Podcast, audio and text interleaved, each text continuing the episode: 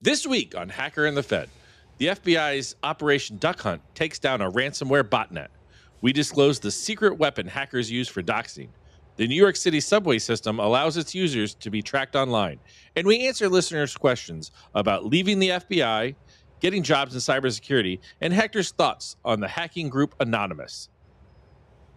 Hector Monsegur was responsible for some of the most notorious hacks Former ever. FBI Special Agent Chris Tarbell. Hacker turned FBI informant. participated in some of the world's most infamous hacks. It caused up to $50 million in damages. A life in the shadows. Cyber attacks on the rise.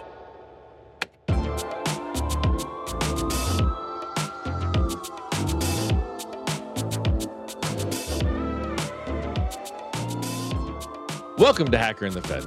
I'm Chris Tarbell, former FBI special agent, working my entire career in cybersecurity, and now founding partner at Naxo. Come to naxo.com to find us. Joined as always by Hector Monsegur, friend and podcast co host. Hector was a former black hat hacker who once faced 125 years in prison for his many years hacking under the code name Sabu. Our stories collide in June of 2011 when I arrested Hector and convinced him to work with me at the FBI. Hector is now a red teamer, researcher, and cybersecurity expert. Hector, how are you? Ah, I'm doing great. That was a fantastic intro. I love your energy, my friends. Yeah. Well, I think we I think we should change our intro a little bit, maybe or add to it or spice it up some in October for Cybersecurity Awareness Month. Let's uh let's make it it. So anybody write into us, questions at hackerandthefed.com. Let us know how we could spice it up a little bit if they're good at that.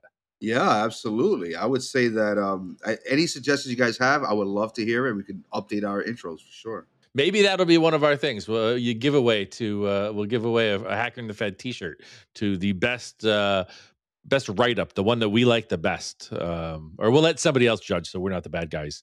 Uh, spice up our intro if they want to make it a little better.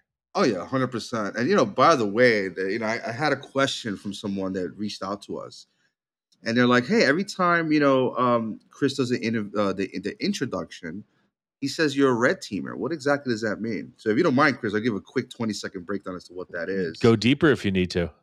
All right, I like that. So if you if you are on the path to offensive security, um, you probably will hear these terms like penetration test or pen tester. You might hear about red teams, purple teams, red teaming, uh, or red teamers. Sorry. Um, so I kind of want to give you guys what you know, kind of a breakdown as to what that is. And I know like eighty percent of you know already know the answer, but for the other twenty percent that don't know, here's just a quick breakdown. I'll make it very simple for you guys. All right. So let's break it down in terms of categories. So when we look at it uh, from the objective side of things, I would say like the primary objective for like a pen tester is to identify vulnerabilities, um, and that could be in systems, networks, applications, etc. And they, you know, pen testers typically work in a defined scope. It's a very specific scope, and of course, as they're identifying vulnerabilities, they're also validating those vulnerabilities. Meaning, they want to make sure that by the time you get your report, that what's in that report is free of like false positives, because that's going to cost you money as an organization. If you get back a report full of false positives or vulnerabilities that are not legitimate, then it's going to take you time and resources to actually fix things or you know reach a point where you realize well wait this is not even a, a, a security vulnerability. Why am i even looking at this? Why am i dealing with this? Oh that came from our pen testing report. Okay so the, the pen tester's screwed up here. All right. Now the pen tester will definitely try to break into or utilize a proof of concept. Uh, and i'm sorry by the way i went beyond 20 seconds. I'm sorry chris. Um, but the pen tester will try to validate and, and confirm that the vulnerability is in fact exploitable or is a legitimate issue. Uh, red teamers very close. They will still do the pen test, right? They they still will do the vulnerability scan, but uh, the, in terms of objective, it's, it's, much different. Uh, their path is really to emulate a real world attacker or adversary. Um, and there's also other things like testing the organization's detection and response capabilities. That's very important. They also have a broader scope. So for a pen tester, if you're doing like let's say a black box assessment, the customer might tell you, "Hey, here's 200 IPs that we know about. Um, focus on these 200, and and you can only work between nine to five. On the red team perspective, you're emulating an adversary, so there is really no time limit, and there is no real scope.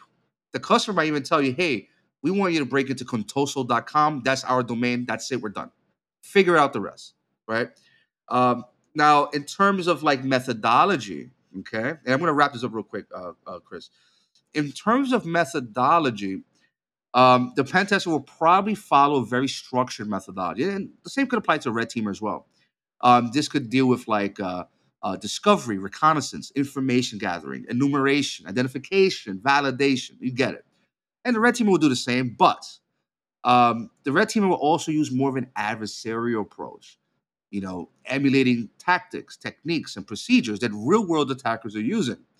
Um, this could include things like multi stage attacks, uh, lateral movements, uh, or even using like zero days or, or, or stealthy techniques or stealthy um, um, uh, methods to, to compromise the system and move around. So those are the main differences. So when Chris calls me a red teamer, um, he's pretty much saying, "Hey, Hector's a red teamer, pen tester, and all that." Um, but his his emphasis is, is uh, objective based, meaning that he, he targets systems um, in a way to try to emulate what an adversary would do in a real world campaign. So I hope that makes sense. I know I went way beyond 20 seconds. I apologize, but uh, I hope I answered that person's question. So yeah, guys, if you guys want to win a Hacker and the Fed T-shirt, uh, just write up a new introduction for us that uh, doesn't include the word red teamer, so Hector doesn't have to talk so long again. I'm kidding. I'm kidding. My bad. no, I loved it. It was good. It was good. I was going to ask a question about blue teamer, but we'll save that for next week. Yeah, it's basically the same thing, but on the defense. Oh, side. he said it anyways. you, you ruined next week's episode. My bad. so, how was your week? Did you have a good time? I had a great time. I uh, it was busy. Yeah. But I got to meet with a lot of folks. I got to like set up some engagements. Um, I'm doing uh, I'm, I'm doing some traveling soon. I'm doing some like uh, engagements for um, like speaking engagements for like an educational organization. So like it's not like a paid engagement, but it's like very cool. I get to like intermingle with students and um, you know try to share some of my knowledge. Um, so I will be traveling soon. Uh, my schedule might be a little crazy over the next couple weeks, but um, I always love like giving back to the community, especially when it comes back to like education. So I'm down with it. You know, that's kind of where I'm at. So that's kind of what I've been doing, kind of scheduling things, organizing, and preparing for that. Oh, very nice. That sounds good. I had a lot of interaction with listeners this week. Uh, I had a D- Yeah? DEA agent reached out to me just to thank us for doing our show. Um, I had a, a lawyer uh, reach out No to me about uh, he listens to the show and uh, maybe we're going to work together in the near future. Um, Awesome. Yeah, so it's it, it's been good. It was a good week for me too. Uh, I mean, don't get me wrong. I I'm, I'm so we're recording this on the Friday night before the long weekend, so I'm, I'm Mhm. looking forward to the long weekend. I know if you, as you're Oh, listening to this, uh, you already Relax. had your long weekend, um, Mhm. but but it'll be good. I'm I'm excited. Yeah, no, I got to say that. Um, you know what? Like, listen, I've I've come to the point, Chris, that um, you know I've I've come to really appreciate myself. You know, well, I really- appreciate you too. No, I appreciate too. But you know, the thing is, is like sometimes we take ourselves for granted, you know, and we overwork and we put ourselves through a whole bunch of things. And especially you and I, I know you and I are very family oriented, and sometimes that's a lot of pressure on our shoulders. We try to do a lot and we try to be providers and all that. And it's, sometimes it's okay to sit down one day for an hour, take time, take time to yourself, and say, you know what, it's okay. You know, this is I'm, I'm doing what what makes me happy, and I'm happy to be here. So that's kind of where I'm at. My vibe is very positive, and I- I've been trying to keep that vibe going. Yeah, no, I do the same. And this week was real big for me. Uh, like just uh, you know how how blessed I've been, how lucky I am to be where I am, and and and you know the the things I have. Um, Mhm. I had a lot of that. You know, I don't know. Maybe it's getting older and you find that focus, but uh, Mhm. it's good. Uh, I think uh, since the last we spoke, I think I, I took my son off to college. Uh, Wow, look at that. Yeah, he's doing his thing, and he's he's he's really thriving, and he seems to enjoy it. And you know, I was jealous of him. He had on on Mhm. Thursday, he had uh, his class schedule was eight to eight fifty, and that was it. Um, Yeah, I wow, realized how much. I miss college. Look at that, bro. That's awesome. So it's good. It's good. So yeah, you you, you know, family's good. A uh, little, you know, missing him have not having around the house, but uh, but but good for him for for for doing his thing. Yeah, big shout out to him, and I wish him nothing but success. I know that he's going to build a beautiful path and meet some, have some great experiences, hopefully out there. So I'm looking forward to updates here and there as, as he uh, kind of moves forward. Yeah, I appreciate. it. Yeah, he's he's, uh, he's actually taking a Python class too, so I'm excited to see what he can he can do with that. Oh man, he's going to start hacking the Gibson soon. You know what that means. he better not. Well, that reminds me of uh like what's what's the guy's name? Um the guy that um give me a second. This is awesome. Uh So the guy that created, remember the Morris worm back in the Oh days? yeah, yeah, yeah. It, it's so funny because you know it was uh it was created by a very smart guy. He was it's like a genius, young man at the time, super smart guy, Robert Morris.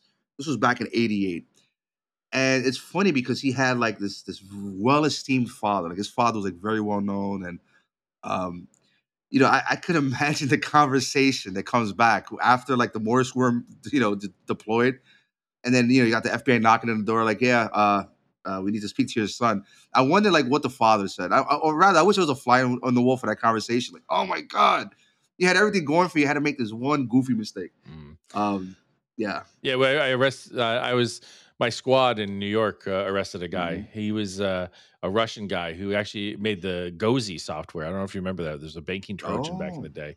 okay. Um, his dad, he proclaimed, and I, I don't really know this, that his dad was like the um, kind of like the Bon Jovi of Russia. really, Yeah, yeah, and so it kind of probably fits that same story where it's, uh, you know, so Why would he do this? We're yeah, good. exactly, exactly. But you oh, know, Oh, sometimes you know, I'm sure you know, Paris Hilton's dad wonders how she became who she is. But same thing. Fags.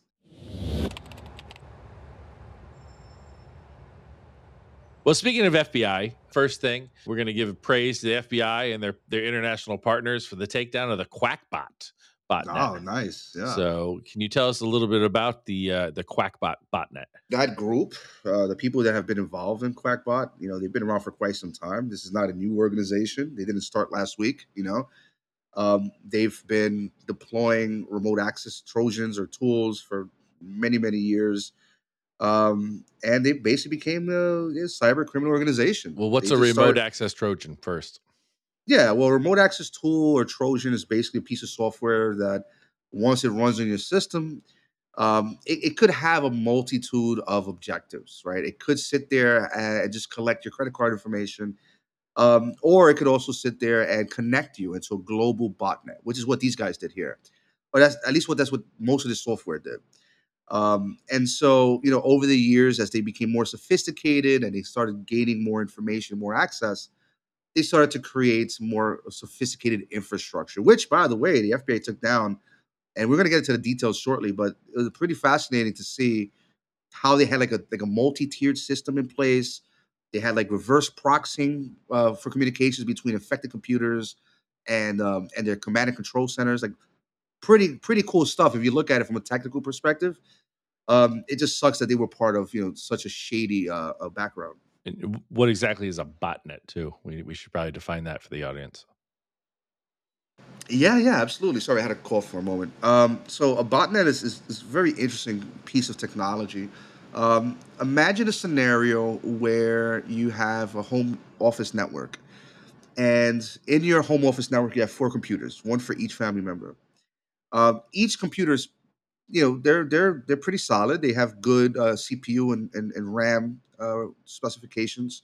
Um, but you know, when it comes to gaming, um, maybe that one computer that you have, uh, you know, doesn't have a integrated GPU or or anything that that would help you with FPS or frames per second or, or uh, provide you a good gaming experience. Now, imagine a scenario where you're able to connect the four computers in your home um, to give you more processing power to deal with those frames and be able to do something very cool with that and uh, maybe have a good gaming session. Similar concept, you know, if you take a hundred thousand infected computers and you connect them together to one botnet, you could actually collect one a ton of information, uh, but two, you also have um, a lot of processing power. So you could use that. Well, not just processing, but power in general. Um, you have the collective power of 100,000 computers at that point. So if you wanted to do like distributed denial of service, um, you would probably be pretty effective at that. Um, if you wanted to sit there and use that network of 100 infected computers, 100,000 infected computers as like a proxy network, so you could do spam and hack around the world from different residential IPs, you could do that as well. So that's really what a botnet is. It interconnects infected computers with each other to be abused by a central operator. The FBI found this Qakbot that had been, like you said, had been operating for a while, and they started an operation called, uh, well named, Operation Operation Duck Hunt. Great Uh, game. Yep. So it was a U.S. led financial and technical distribution of the botnet infrastructure, and the FBI and their international po- partners seized infrastructure throughout the United States and Europe. Um, and the Justice Department announced they seized uh, 8.6 million dollars in cryptocurrency from these guys. So, and then w- let's talk about how the FBI gained control of the system. So, um, I'll be they, they they talked about you know they've done this before and some of them. Um, I will tell you that my partner and I, uh, the you, Milan, you remember Milan, right? Yeah. Yeah. So we were case agents on a thing called Operation Ghost Click. People can read about that. It's in 2011. That was a group of Estonians that took over people's DNS settings. So they had DNS servers. I remember that. Yeah. Yeah. So it was all the whole big like, will the internet stop working when we took it over? Um, and so we kind of did the same thing. We took over their DNS servers, their their malicious DNS servers, and we set up FBI infrastructure um, for two reasons.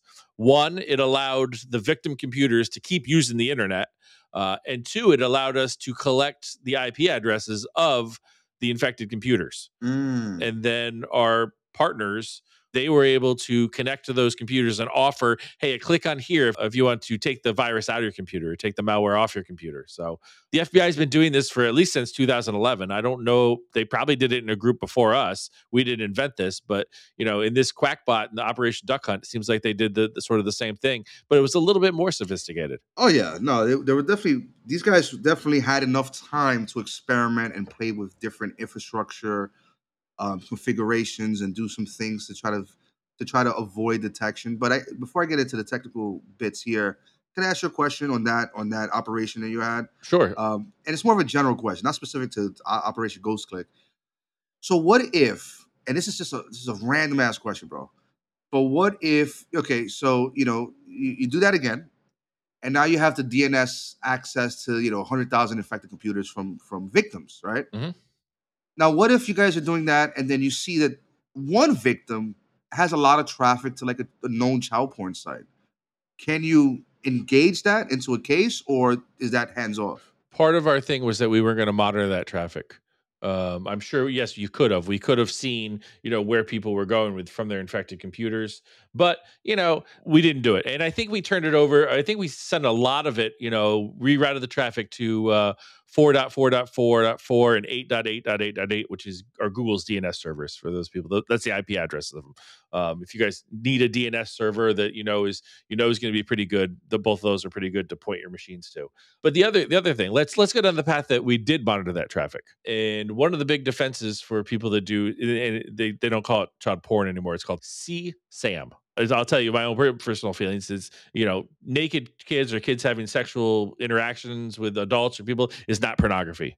Um, so it's you know it's a it's a negative connotation. So CSAM pictures uh, is what we're talking about here. Um, a lot of those offenses say, you know, oh, it wasn't me, it wasn't with me, it wasn't me. So we're going after a guy now, and we know we can have to, you know, say in court that we knew that this person was doing this, and the computer was infected with malware. So it the, makes the case much much harder, you know, especially since the FBI knows it's infected, and then you, that's how you started your case. Yeah, I could imagine for from your perspective, it could be complicated, especially if you, if you run into something that looks like you know the victim might be a you know perpetrator in that in that regard. Yeah. Um, and then you're like, well, there's their their machines are infected in the first place, so that's probably gonna be a, a difficult case to deal with. But wow, that's interesting stuff nonetheless, man. Yeah, but you know, even from the privacy perspective, we weren't going to push that boundary. Uh, and then if we did, you know, it's just not. It wouldn't be worth it as far as you know the the the negative side of things. Well, I'm sure once they got the pop up screen from the FBI, they were freaking out anyway. so I'm sure. but yeah, but going back to these guys here, the group and the infrastructure, um, it seems like they had, I mean, judging by the scale of infection here, something like 700,000 approximate devices were infected. The total number is likely in the millions. So these guys had a broad coverage. Um, and what makes that interesting for any partner to that attacker group or that adversary group um, is that you could theoretically, I mean, we're talking about 700,000 devices, you have to assume that at least one of these people, one of these victims, probably works in the government or works at a, at a- bank. Maybe they're an executive. So the botnet, aside, aside from collecting credit card information or giving out, uh, you know, residential access to to bad actors for for you know shady things, um, it also opened the potential for being an access point or initial access point for corporate networks. So yeah, this was uh, this takedown was definitely solid, and you know I'm sure that um, you know that the FBI were effective in shutting down that infrastructure. Now, my only concern here, I'm not sure if I read this. Maybe you have the details on, on your side. Maybe you found it, Chris. but I'm not sure if they actually took any of these these guys down.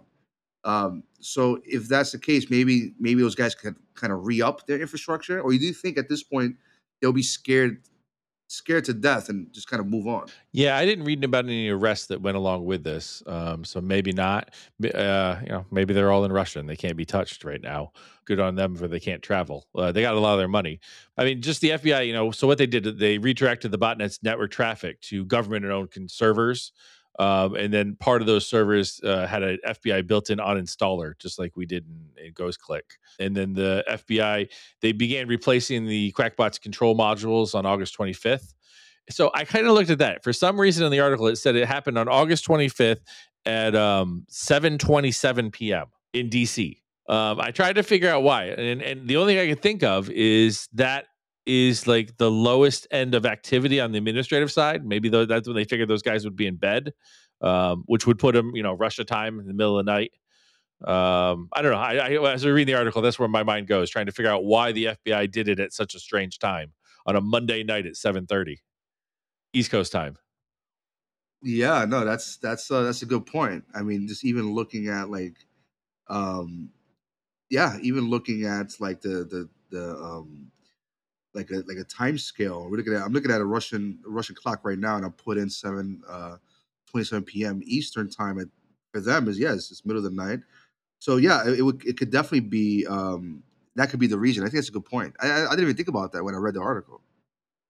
Yeah, I, that's where my mind goes on these things. Why? I mean, they they certainly did it at seven thirty, whatever, close to whatever, seven o'clock, seven thirty, uh, for a reason, uh, operationally. But but I, I don't know what. Yeah. Wow. Interesting. Okay. So good stuff. Yeah. No. And, and kudos to the FBI for doing this. Uh, you know, I, I love to see these things. You know, uh, and it's done right, you know. So if you guys seen anything strange in the FBI pop ups, you know, again, don't click on things, do a little research, figure out what's going on, and sure. makes the right thing, you know, because you know when something like this happens, you know, bad guys key on it too, um, and mm-hmm. they'll start sending out emails that say, you know, Operation Duck Hunt or something like that. Mm-hmm. Do some research before you click on anything from anybody, including what you think is the FBI. Huh. Because uh, I think the way the FBI did this, the you you probably won't get an email about it. So, well, I can tell you, you're not going to get an email about it. That's not how it works. so, your computer will be sent to a certain place and automatically uh, giving control back. So, the uninstaller mm-hmm. doesn't delete or re, uh, remediate any of the malware, but it allows the not to be connected again with an infection. So, you know, the sure. F, you know, the FBI is, you know, will find your IP address and contact you most likely by mail. Mm. So, but they'll probably have some agents visit some victims because you'll need it for we'll need it for court. You'll need uh, victim impact statements. Yeah, I could imagine, especially if w- w- whatever, um, whatever like uh, um, office FBI office is running the show, right? And there's victims in their city. I mean, I can imagine they would just like walk down the block and knock on the victim's door. I, I just again I I didn't see what FBI office running it, but um, yeah, I was guess just because they said DC, maybe it was mm. in DC, but um, yeah, why that time zone and that all that was prominent in the article, I don't know. Sure, sure. So yeah, I mean that, that was a great story. I've, I've, seen it blow up on InfoSec Twitter. I see some other um, you know popular like threat intel or malware research Twitter feeds like uh, VX Underground yeah. reference to it. Um, but yeah, no, great story. I'm glad we covered this. And yeah, and, and so one point I wanted to bring up, Hector, is that you yeah. know this botnet was used for 40 different ransomware attacks in the last wow. 18 months, and generating mm-hmm. 58 million dollars in ransom payments. Yeah. Remember last week when we were talking to that black hat who wants to become mm-hmm. a white hat, and you know the FBI yeah. doesn't care what I'm doing and won't care mm-hmm. what I'm going after. Yeah. You know, if he used this infrastructure to deploy any of the botnets or, or the ransomware, um, you know, ah. now he's going to care. Um, you know, it's kind of strange. This came out right after, you know, you know, let's say he was renting point. this stuff. So, you know, while, you know, you think you're not attacking U.S. infrastructure, maybe you're using a botnet that, you know, the, the FBI does care about. And now your mm. IP's tied up into, you know, the administrative panels of this botnet. Yeah, yeah. I mean, you're so, part of the conspiracy now, right? So, yeah. Wow. So that's a very good point, and I and I hope that um, that person's listening to the story, and I'm sure they've already looked into the story because it's been out for like a couple days now. Um, but yeah, this, it's very interesting to see how um, there's a big point. I guess his main question from that from last week was, Um, well, if I'm at a certain place that's not too friendly with the United States or vice versa, and I'm doing engagements against countries or organizations that are not in the US, why would the US care? Well, you brought up a very good example here that if you're using infrastructure used in a global massive campaign and the FBI is spearheading a, a um, you know, an operation against that campaign, then yes, now you're part of it. Now you have to deal with the consequences, assuming they identify who the operators are. So, um, good stuff there.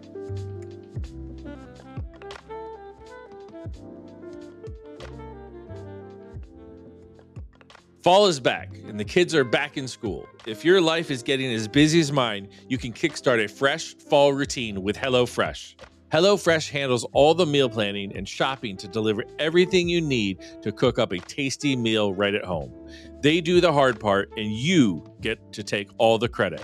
My wife and I are thankful for HelloFresh's support in managing our nightly meals. The time HelloFresh saves us in meal planning, shopping, and cooking lets us spend more time at the dinner table with our kids. And our kids love the meals. A new season calls for new meals, and HelloFresh has a fresh fall lineup of delicious dinners and more to choose from.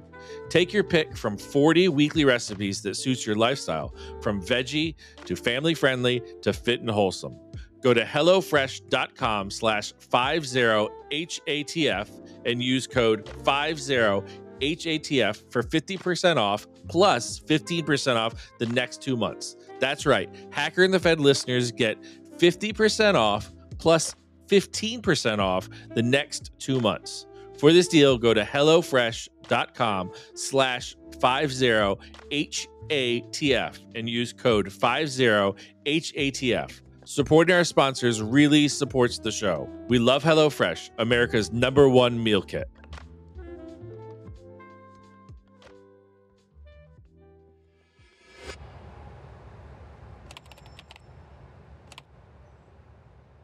The secret weapon hackers can use to dox nearly anyone in America for $15.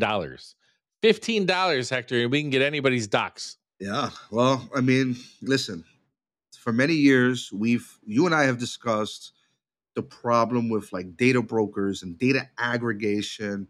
Um, and then, of course, all the different breaches we've seen over the years.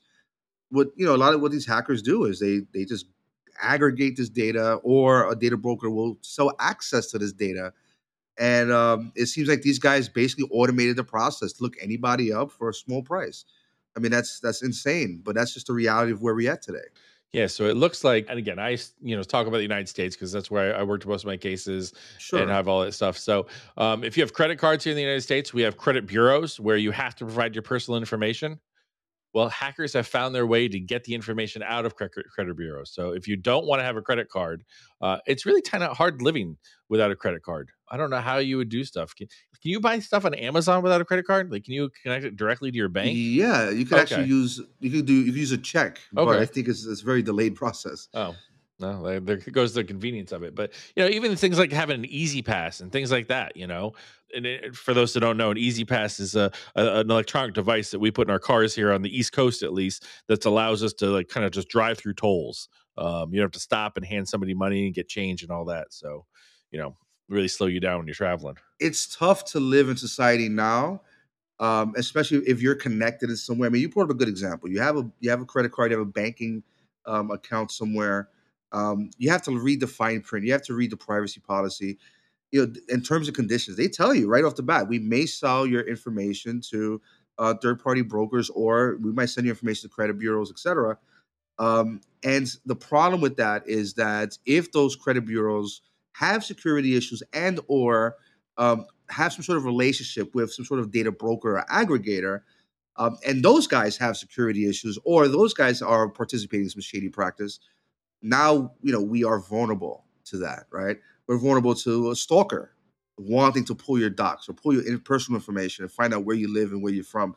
Um, it, I'm not a fan of this at all. In fact, I, it, it really upsets me that um, that this is even a thing, right? Yeah, so they're talking for they're they're selling for fifteen dollars in bitcoins on on Telegram, and I'm not trying to tell you where to commit crime, but if you give them uh, a name and the state that you believe the person into, they can pull out every address that person's ever lived in the United States, all the way back to their college dorm, name uh, with the birth year of their relatives.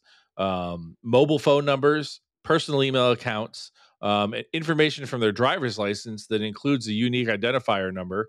Um, and if you want your social security, then get that too, social security number for twenty dollars.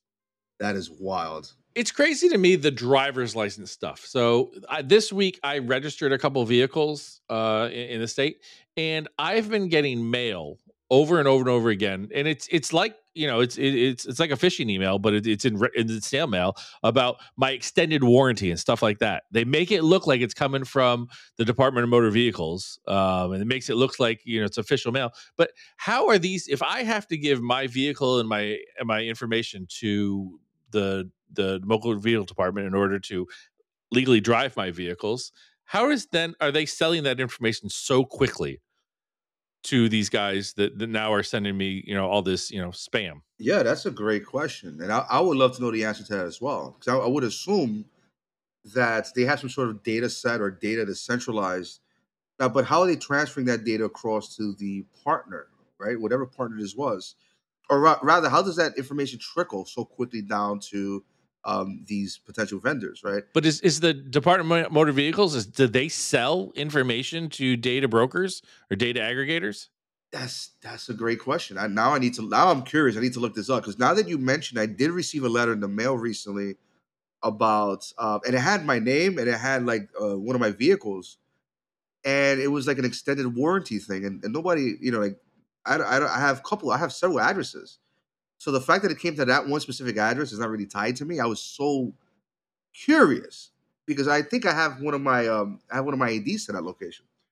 And I was just so amazed that that I received that mail. But I, I kind of disregarded it quickly. I figured it was something like this but I didn't really sit down and think about the implications of that. Yeah. So it really comes down to these things called credit headers. So that's really where the information is coming from. And a credit header is defined as personal information from a credit bureau like uh, Experian, Equifax, or TransUnion that has on most adult Americans via the credit card. And so that information is allowed to be sold, and the data trickles down from the credit bureaus who are allowed to sell that information, all the information we just talked about, um, to you know to offer it for debt collectors, insurance companies, and law enforcement.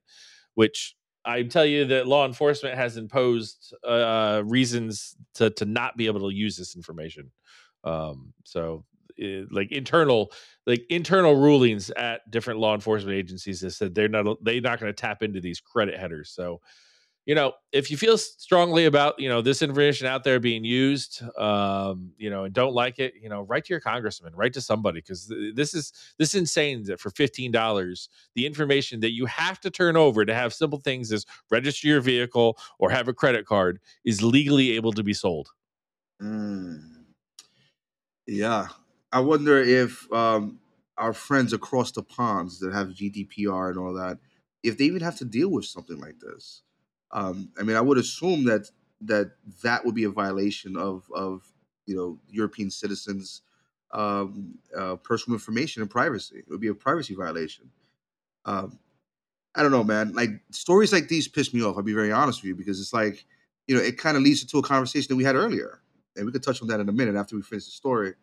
Um, but yeah, I mean, it's it's it's really insane that to, to think that regardless of how I, I, maintain my own security measures, my information is still being sold or breached um, along the way, and there's not much I can do to kind of safeguard from that. So. It's true. Uh, so, yeah, just to wrap this one up, you know, some of this information is used for swatting, and that's where people place bogus phone calls and and cause the the police to come out like a SWAT team. Uh, you know, they'll call in and say that someone's being held at knife point or something like that. Um, sw- sim swapping that we've covered a thousand times here. Um, you know, that's you know they're using that information. This and also physical violence. If you have stalkers or something like that, um, you just want to target someone's home. They're doing it. So you know, I, I think you know thinking about it more. The, I think the FTC is the one that really kind of handles this credit bureau reports and the and the the um, the credit headers reach out to them start sending them letters guys if you if we don't like this this is bullshit that that information can be sold something needs to be done about it yeah i mean there's, there's even an act that that basically allowed this for, allowed for this to happen the gramm leach Bliley Act, GLBA. Yeah. yeah, it would be nice to revert that. That would be great. Yeah, let's you know look into see if your congressman or, or representative or or senator they voted for this. Like who who the hell representing us, us voted for this crap? Keep our information private. I mean, exactly right. I'm pissed off now, Chris. Yeah, yeah, you're pissed off, and we talked. We had a conversation before, and you want to tell the people why we're pissed off of uh, going into the show? Well, I mean, it goes back to what we were just discussing right now, right? Which is, and I'm sure many in the audience will agree.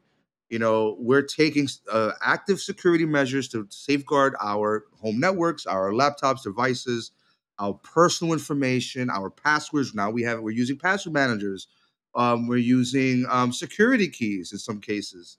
Um, we're, we're, making a, a, really hard effort to make sure that if an attacker is focused on us, anyone in the audience, that it's going to be costly. It's going to take time. It's going to be difficult. It may even be impossible in some cases. So we're putting this all this effort in. We're updating our networks and, and doing all these things. And then we get an email saying, hey, you might be a part of a breach from your third party vendor.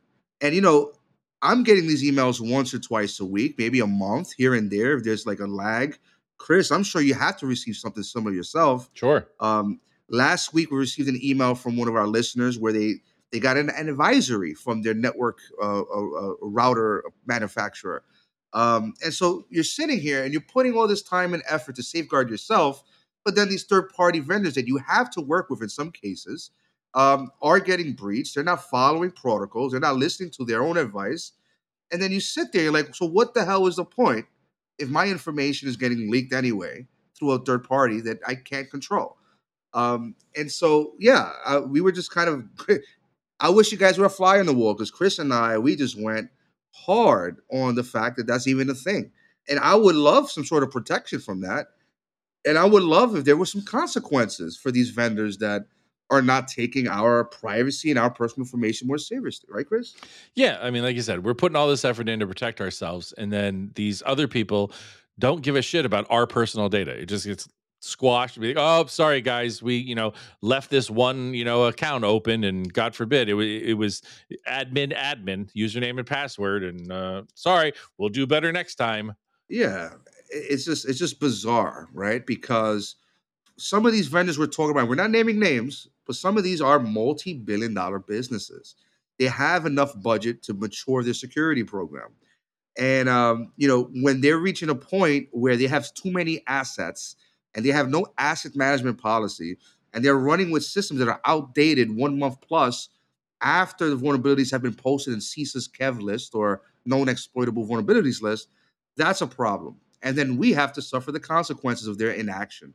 So, yeah, I'm surprised that there's not a lot more, um, you know, more uh, vocal complaints against some of these vendors, um, or even beyond that.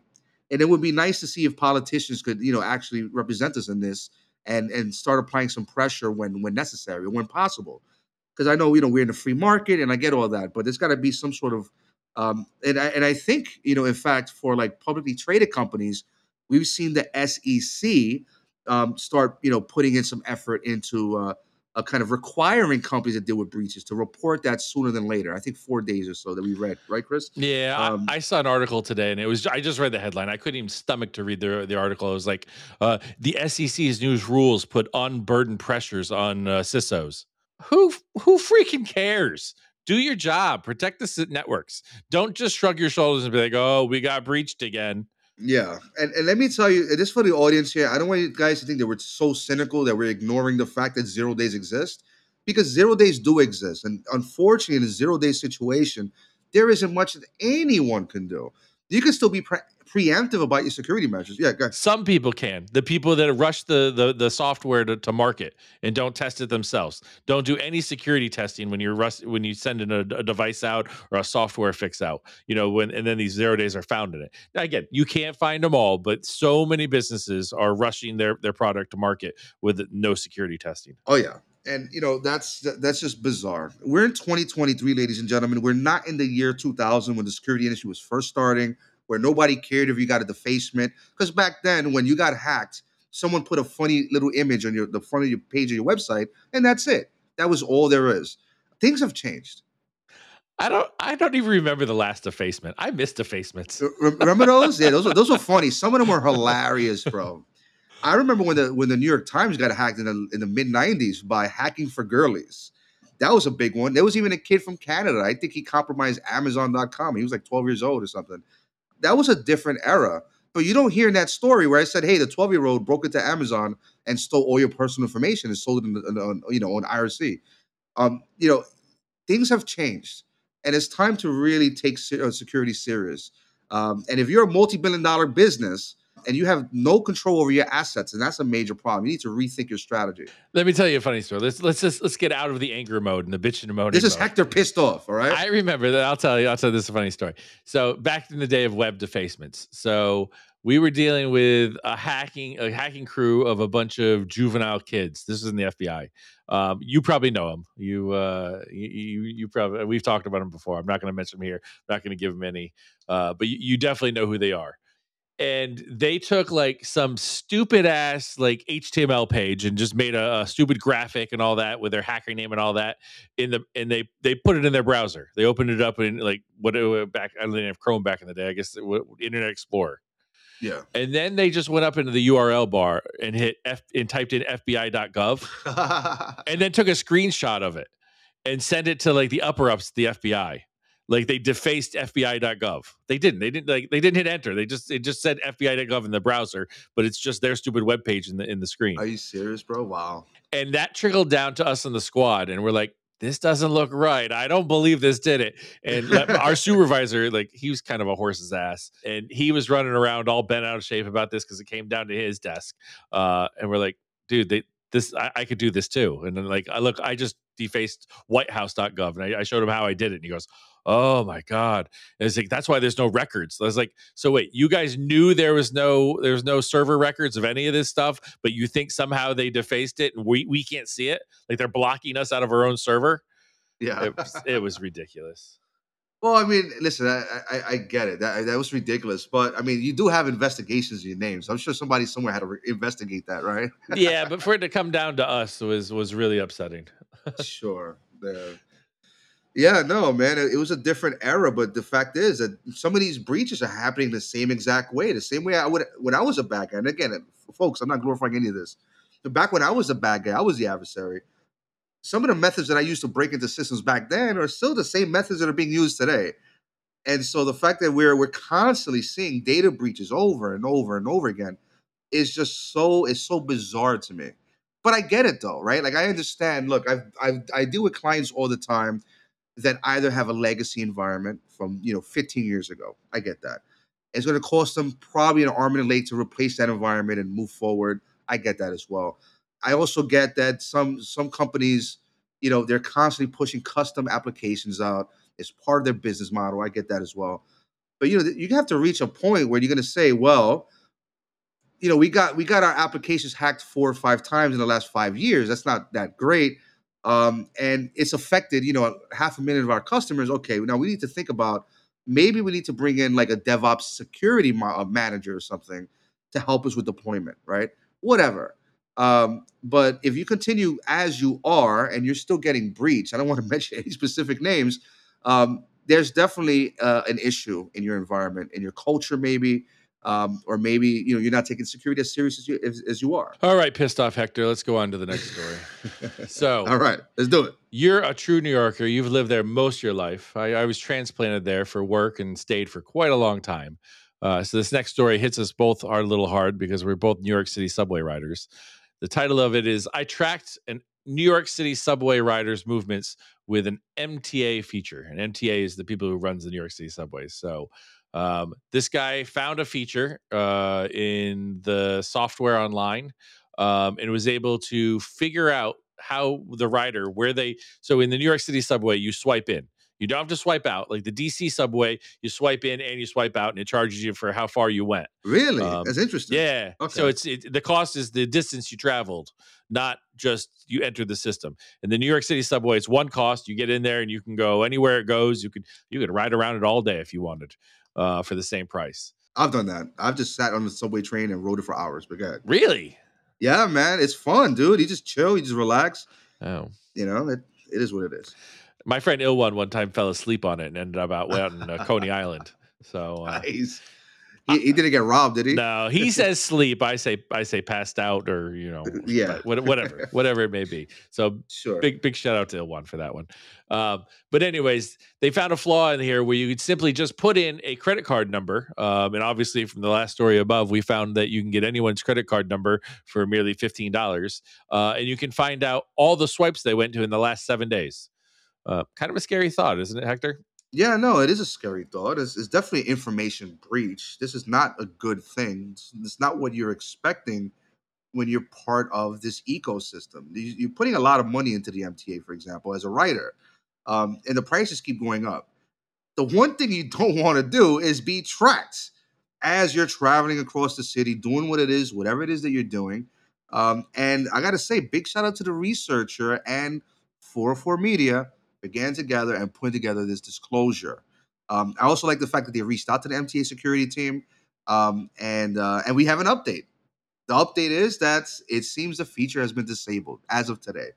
So a big shout out to these people for for kind of you know uh, not only disclosing it but telling us what was going on, and of course, big shout out to MTA for kind of dealing with this oversight. it really is. I'm a less of a shout out to MTA. I'm going to keep my shout outs only to the researcher uh, and to 404 Media because they reached out to MTA and MTA was like, well, what are you going to do? People want to do this. Um, you know, this story's been out for a few days, and then finally today they they figure out how to fix it. I mean, it's an easy fix. Put a pin or a password in. That's literally all they had to do is put a pin or a password on that only you knew about, and it would it would fix it. But they didn't want to do that. They let this flaw be out there for days and days and days. And people think, well, who cares if you're tracking which subway? Well, in New York, you can figure out kind of where someone lives. You can find, you can figure out that we're kind of creatures of habit.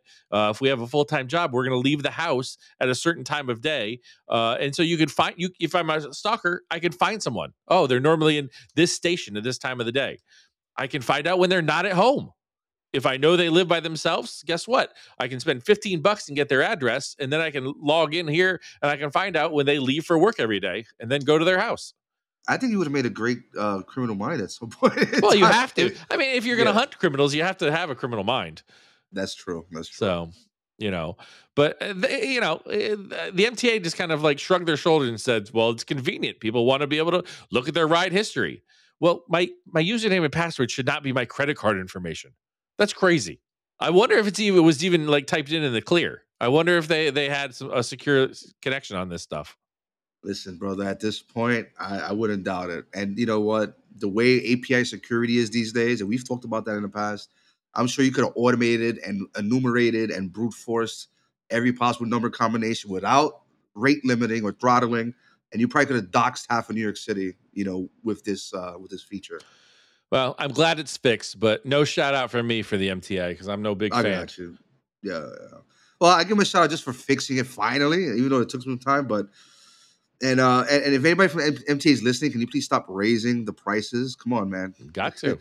Times are hard. Got to raise the prices. Things expensive. Dollar Yeah. isn't worth what it what it used to be. true, true.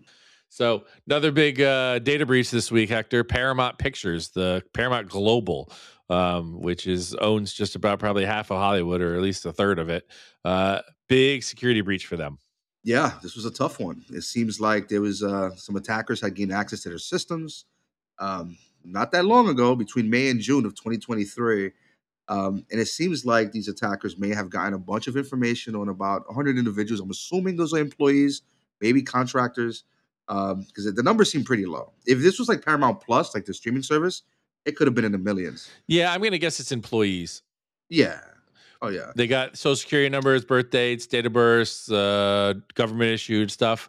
Um, but what was strange to me in reading this is the announcement was made by like the president of Nickelodeon or something like that. It was some, some sort of strange connection to Nickelodeon.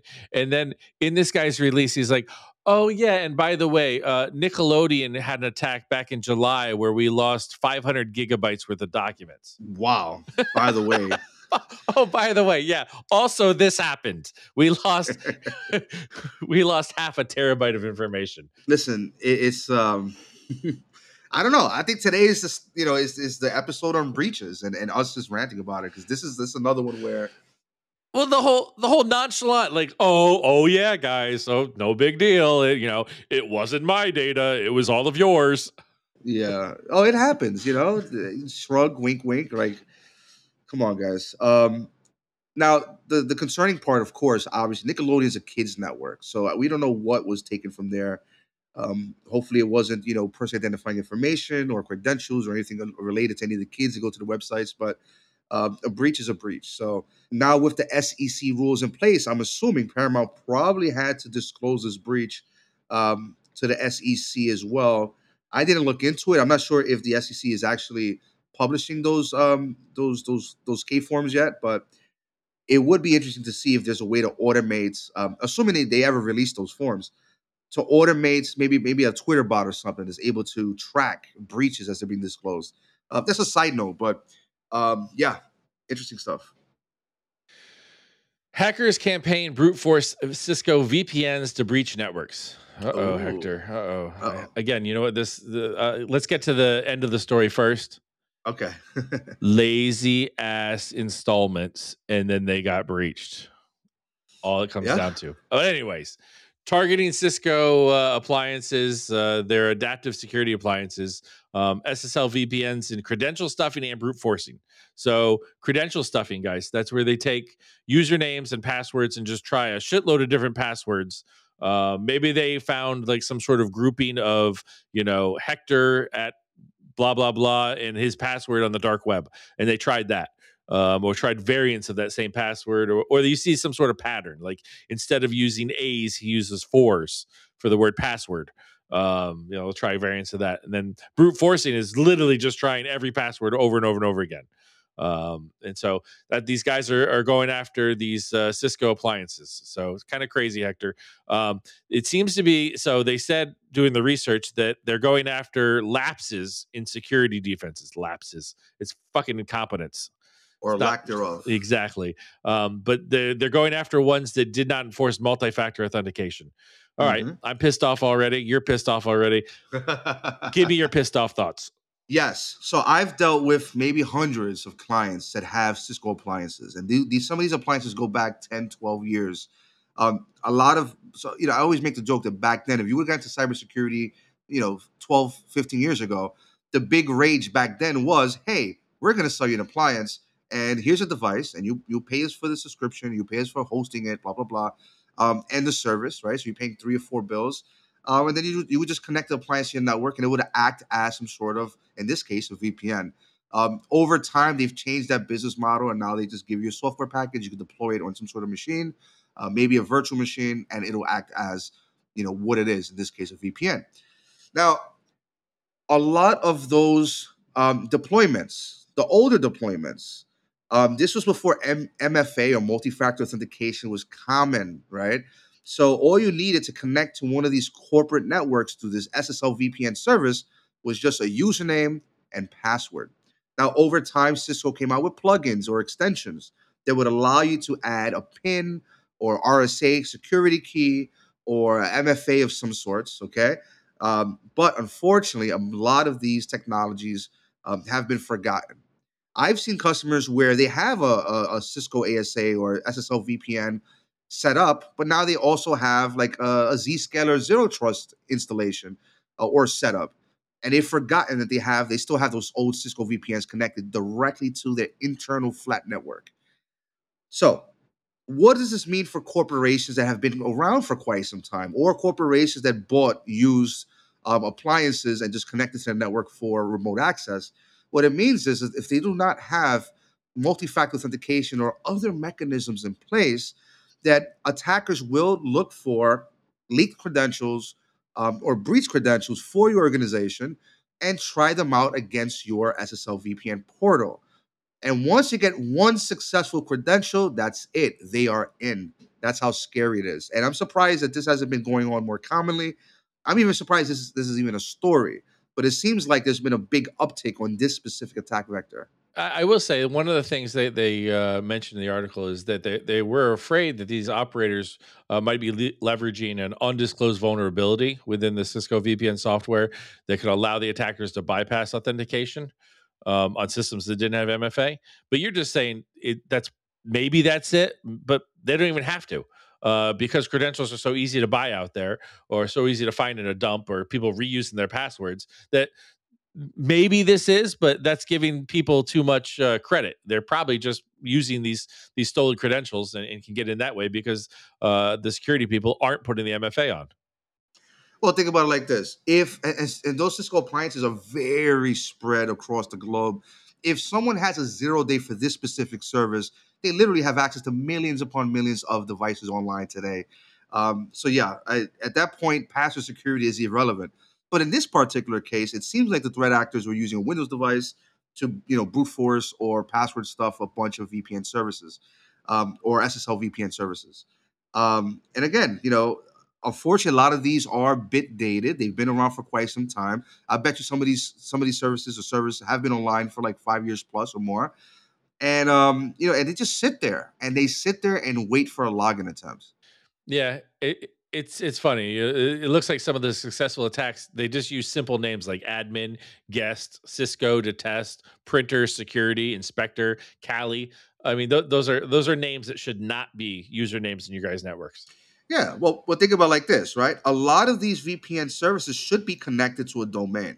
So if you have accounts like admin, guest, Kali, Cisco that are that are you know that are um, are, are accessible externally through the service, then what that means is if an attacker or rogue insider were to get access to the internal network, they could still also leverage these weak credentials on the internal um, um, uh, piece, right?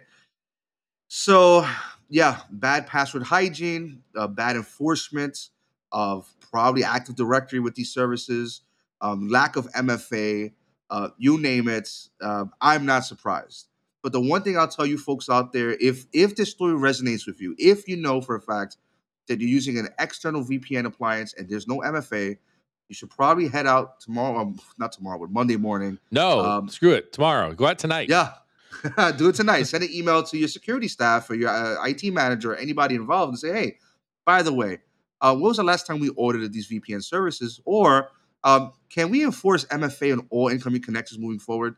Um, I just noticed I could log in with just my, my domain user and password. That's not a good sign, guys. That's it. That's all it's going to take to start a ripple, hopefully.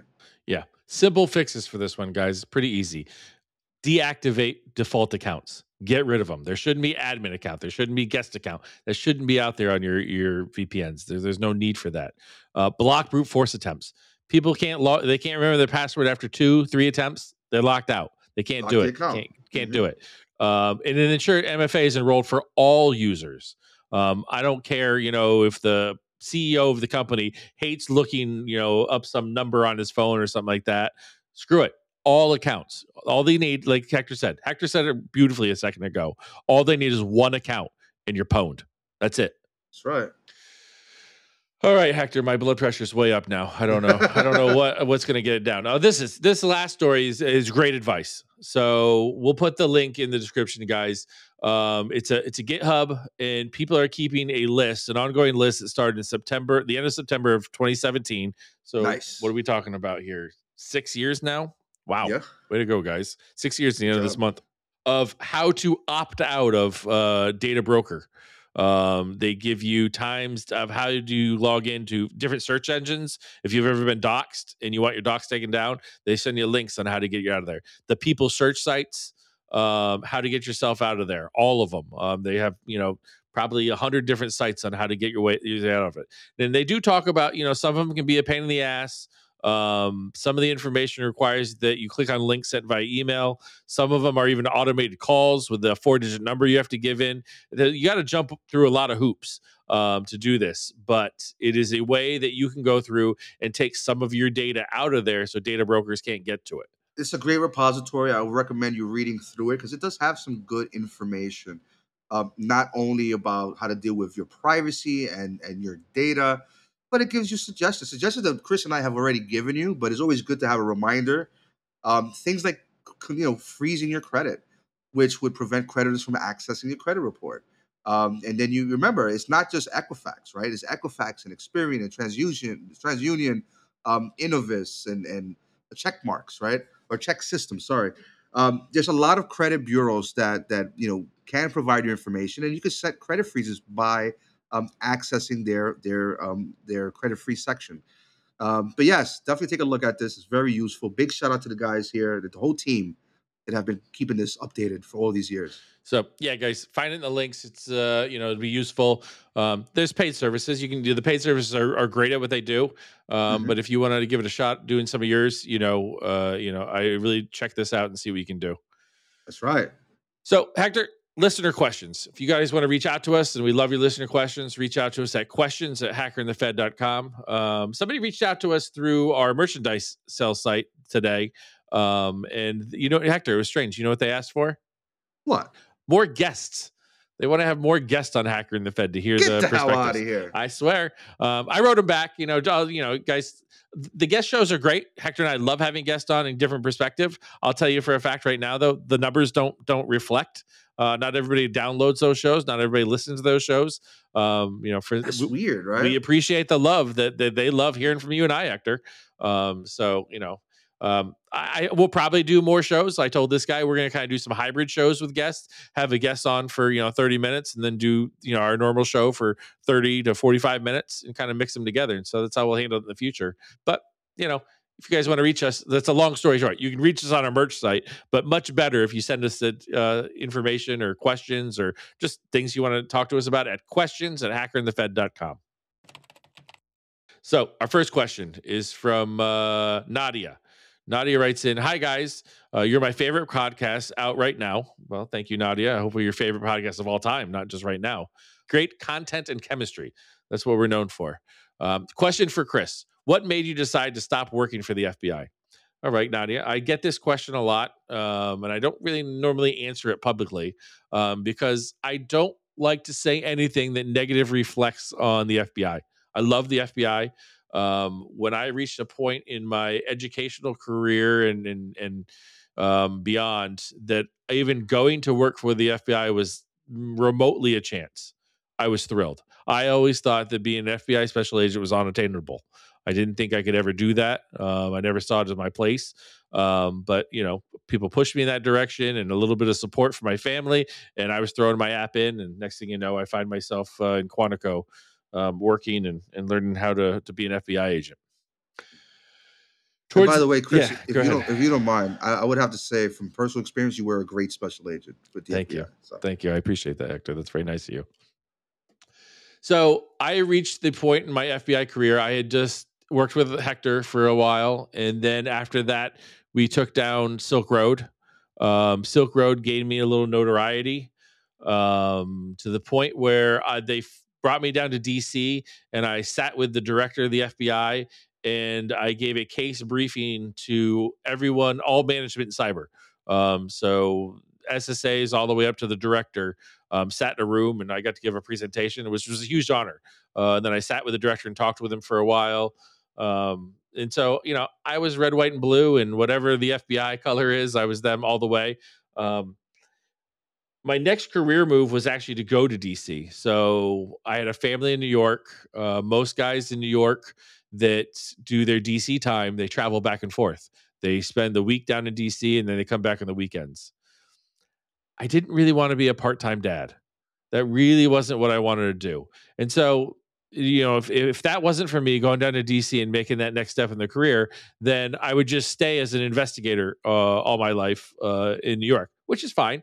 Uh, I love being an investigator. To be honest, I didn't want to really get in management. I don't really like doing management, but um, you know, if you want to get paid more, if you want to go up the the pay scale, then you have to become a, a manager. Um, so so that was sort of my next path. I didn't really want to be a manager. I didn't want to travel. Um, and then I hit a couple roadblocks in the FBI that I thought were kind of nuts. Um, I like I said, I did Silk Road. Um, and part of Silk Road was going out to California and arresting Ross. And then when we came back, we went through Ross's computer and we found out who the admins were that was helping Ross. Um, there was a guy in in um, Australia, um, and I sent my squad mate Mitch. He went down to Australia and arrested that guy. Uh, there was a guy in Ireland, and he and I sent Ilwan over there. He arrested that guy. There was another guy down in uh, in Virginia, just below Richmond, and so I went to go arrest that guy. Weird story with that guy. Um, um, so again, I had got a little notoriety after Silk Road, and when I arrested this guy, he's in handcuffs. He goes, "Oh my god, is that really you? Or is that really, really you?" And so he was like, it was starstruck, and I was like, that was my first like, Uh, that's kind of weird. Maybe maybe maybe arresting people might be tough now. Um, but anyways, on my way down to Richmond, so one of the rules in the FBI is that you can't deviate deviate from your direct path. Um, you you're driving an FBI car and you can't go, you know, off someplace to go meet a relative or anything like that. And that's true. I understand the rules. Um, but on my way down, I had extra time, so I stopped at uh, the FBI cyber headquarters to meet with, you know, uh, Milan was there. We talked about Milan earlier. Um, my old boss, Chris Stangl, he was there, and we you know, just wanted to go around and talk to the cyber guys. You know, I just had this big case. You know, Silk Road just the had just happened like three weeks earlier. You know, cover of the newspapers and all that sort of stuff.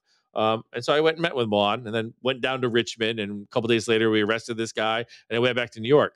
I get back to New York, you know, and I'm yeah, my head's probably pretty big because I just had this big case, big takedown, and I got called upstairs to my boss's boss's boss's office, and he goes, um, "Hey, uh, I think we might have to write you up because you deviated you deviated from your path." I was like, "What? Where did I?" I, I I didn't deviate from my path.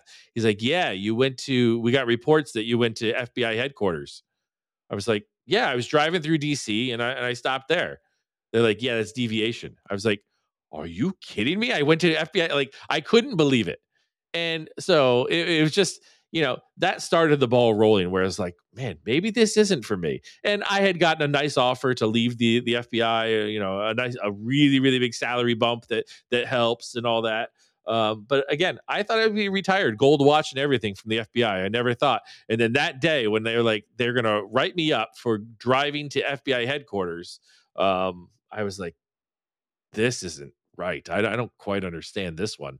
Um, and you know, so it started my mindset down that and the offers, you know, and so it kind of ate away at me. And so, you know, there was a lot of other factors, but and I don't like telling that story because again, I don't like doing anything that negatively reflects the FBI because I loved the FBI so much. Um, I don't think the FBI of today is the same as the one I was in there, um, from what I hear from people. Um, but that's a different story for when the microphones aren't on, Hector.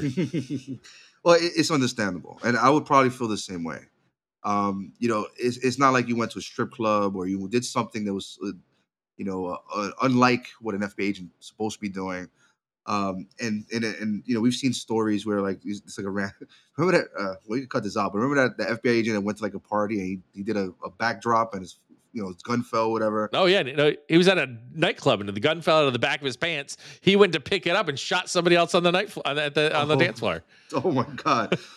so when you see stuff like that, and you're like, "Come on, guys! I went to the headquarters. Like, I, I can understand your frustrations with that, and I completely get it. So, and, I- and thank you for sharing that story because, you know, it, it, it it's it's not it's not a put down towards the FBI, and I hope you understand that. Uh, but it goes to show that you know a lot of the stuff that you got that you probably went through is stuff that we see in a corporate environment all the time. There are times when when I have to speak to a client and and we're getting along very well, um, and the client wants to hang out with me and do stuff, and I'm like I have to be very careful because I don't want to upset like the salespeople who think that I'm probably trying to steal their their lead or whatever it is. Um, so I get it completely. And um, and by the way, you know, I would say uh, um, it, it's. I'm I'm sorry you had to go through that because I think that if you would have stood there, you definitely would have retired with your gold shield and you would have been, you know, awesome at it. So it is what it is. Yeah, yeah. Uh, I miss the FBI, but you know, like I said, I, I'm very happy with my life. I'm very grateful for all the things that have come my way, um, and so no complaints. There you go. That's right. So Kevin writes in. Uh, Chris is always right. Again, Kevin, that's why you're the second uh, question in uh, in our questions because you you titled it correctly. Um, I love your show and hope to continue to grow. How hard would it be to land a remote entry job, SOC or IT support, with a felony arrest on my record? The arrest was related to an aggravated assault of a family member. I was never charged and the case was dismissed. I'm currently working on getting my arrest expunged. Should I wait to get it expunged or should I apply for jobs anyways? I really want to enter cybersecurity field and am currently attending a trade school for cybersecurity.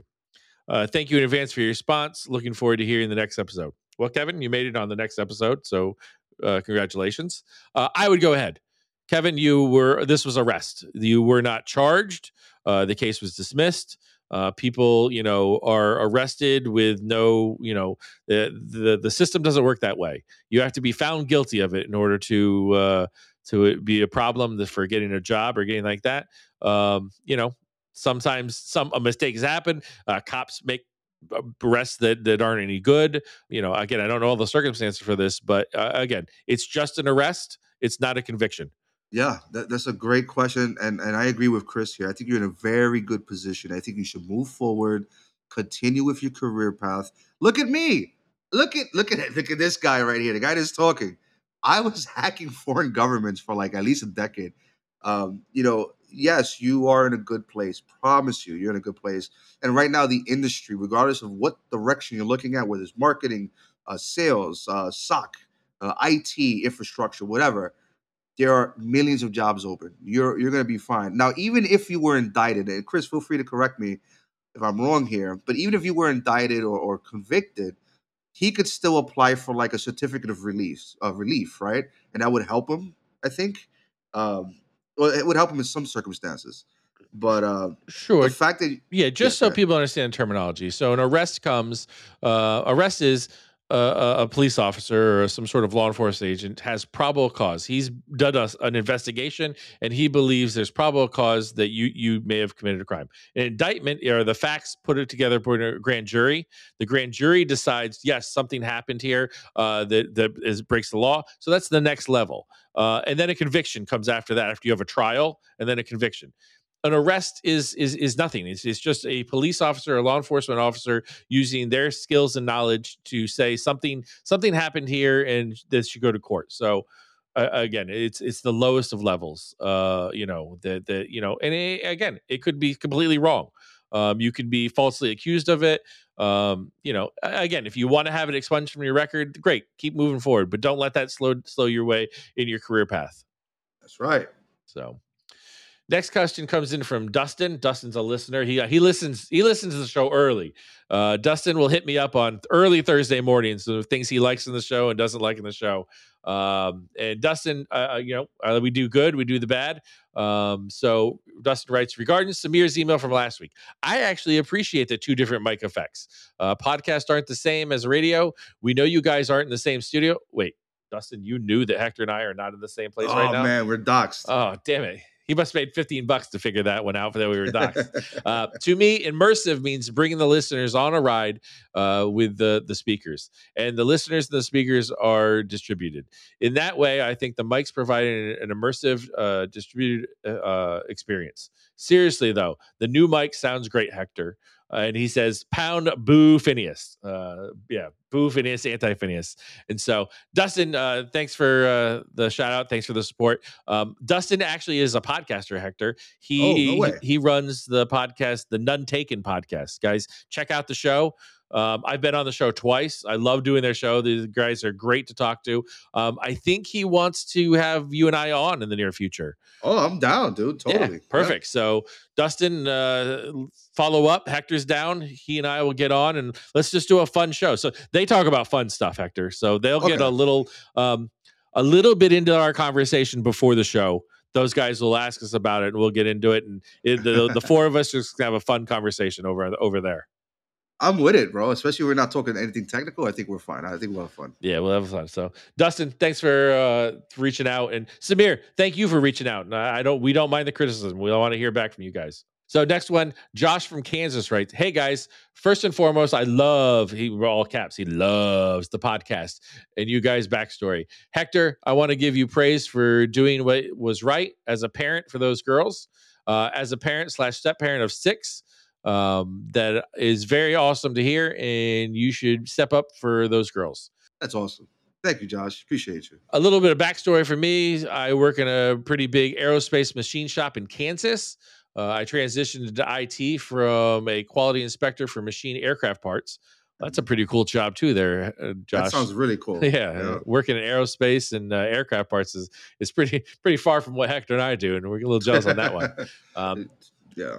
I've been fascinated with cybersecurity from the time I was about 12 years old, uh, but never really had a chance or a life uh, to explore uh, any of it.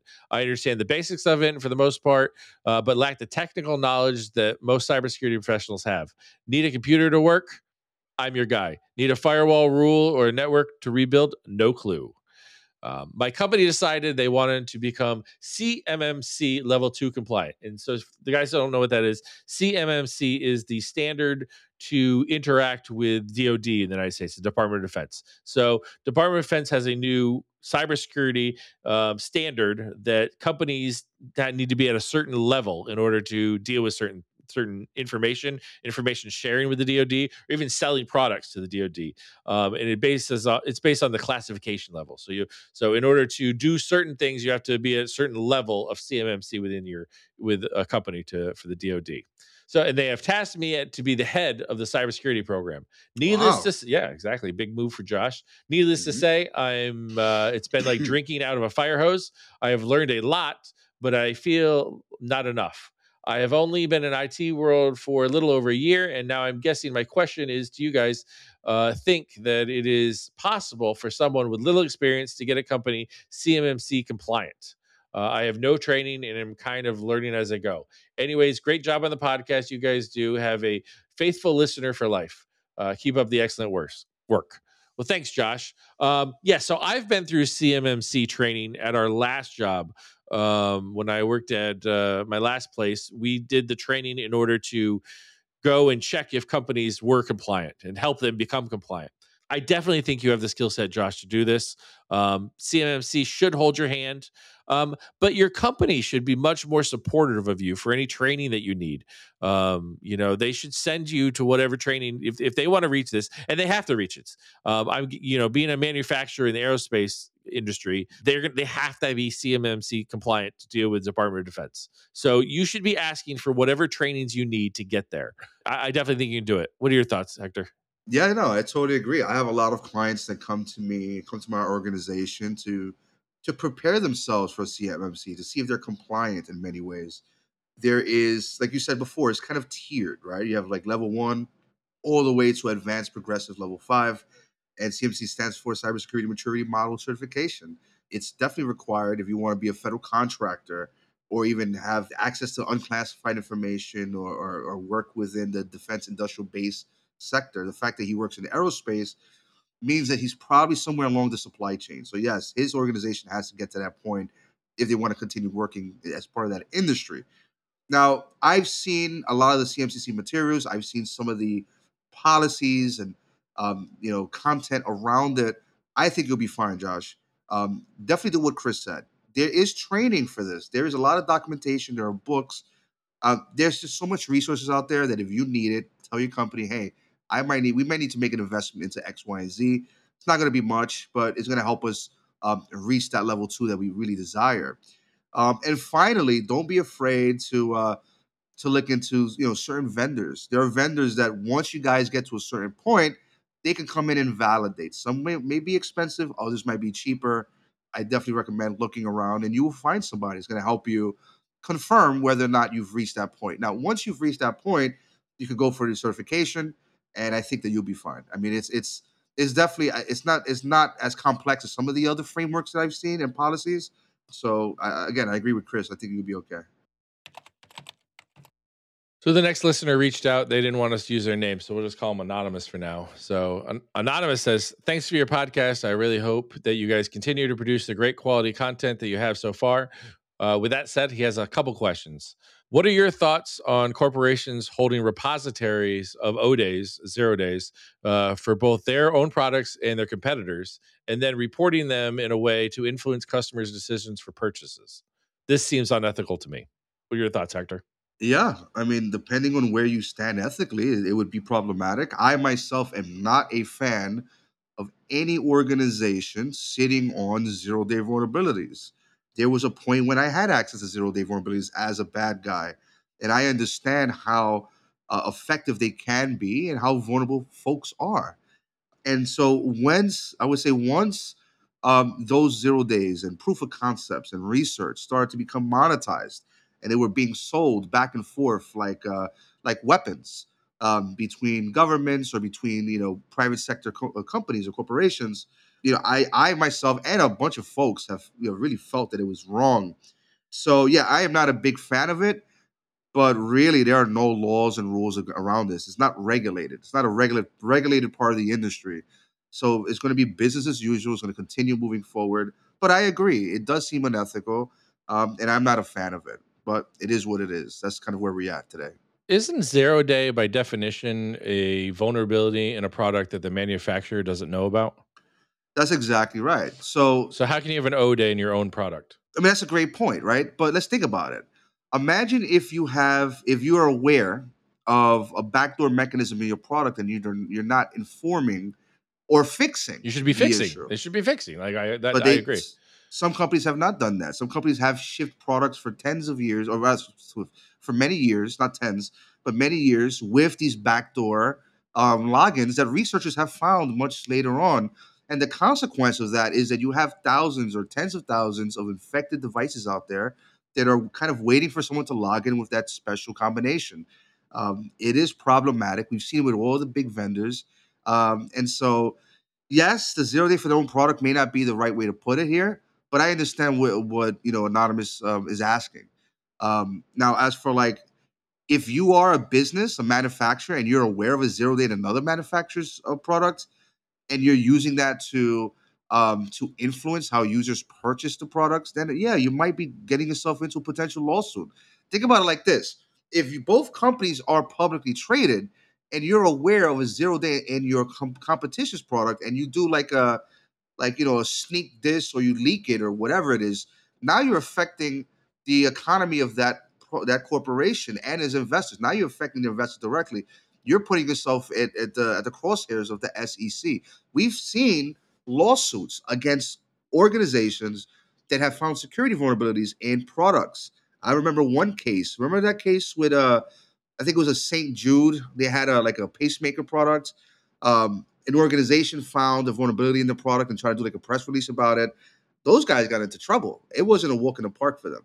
Um, so yeah, I'm not a big fan of this stuff either. So as for uh, as for ethics, unfortunately, like I said, it's not regulated, so it's going to continue being a thing.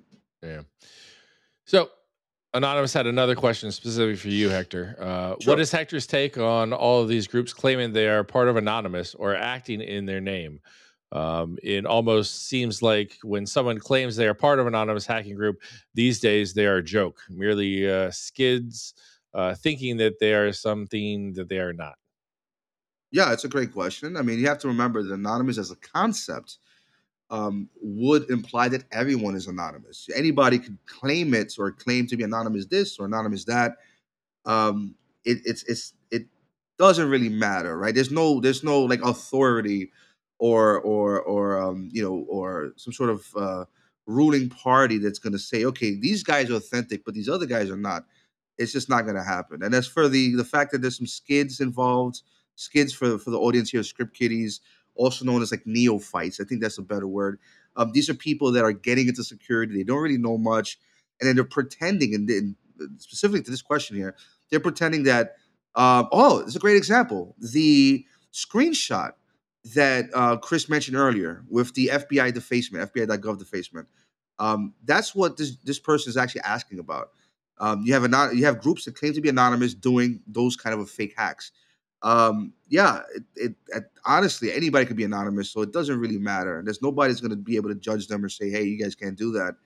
Um, so I don't really have an opinion on it, to be honest with you. What I would like, if anything, is for those folks to stop wasting their time with that scene and get into cybersecurity and have a beautiful career and take care of their families. I think that would be a better, um, make a I'll say a better use of their time rather than screwing around on Twitter and Discord um, trying to get clout. I agree. So our last question, uh, Rachel. She's uh, Rachel's a college student. I'm not going to say what college she goes to, but uh, I'd love to hear more about what it means to quote impose cost on bad guys, not just identify and catching, but how we think about alternate alternating the ecosystems long term.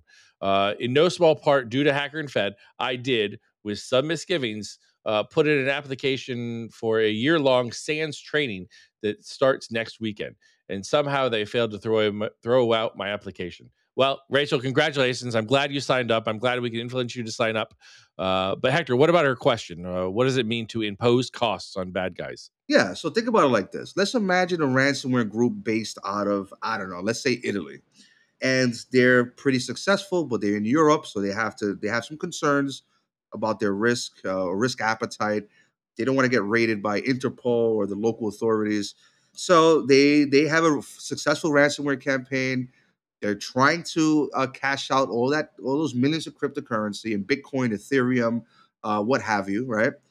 But then they realize one thing: um, due to several laws in different countries and requirements from here in the United States, if you try to use like a U.S. exchange, you have to do something called KYC or Know Your Customer. You have to provide passport or state IDs or other personal information.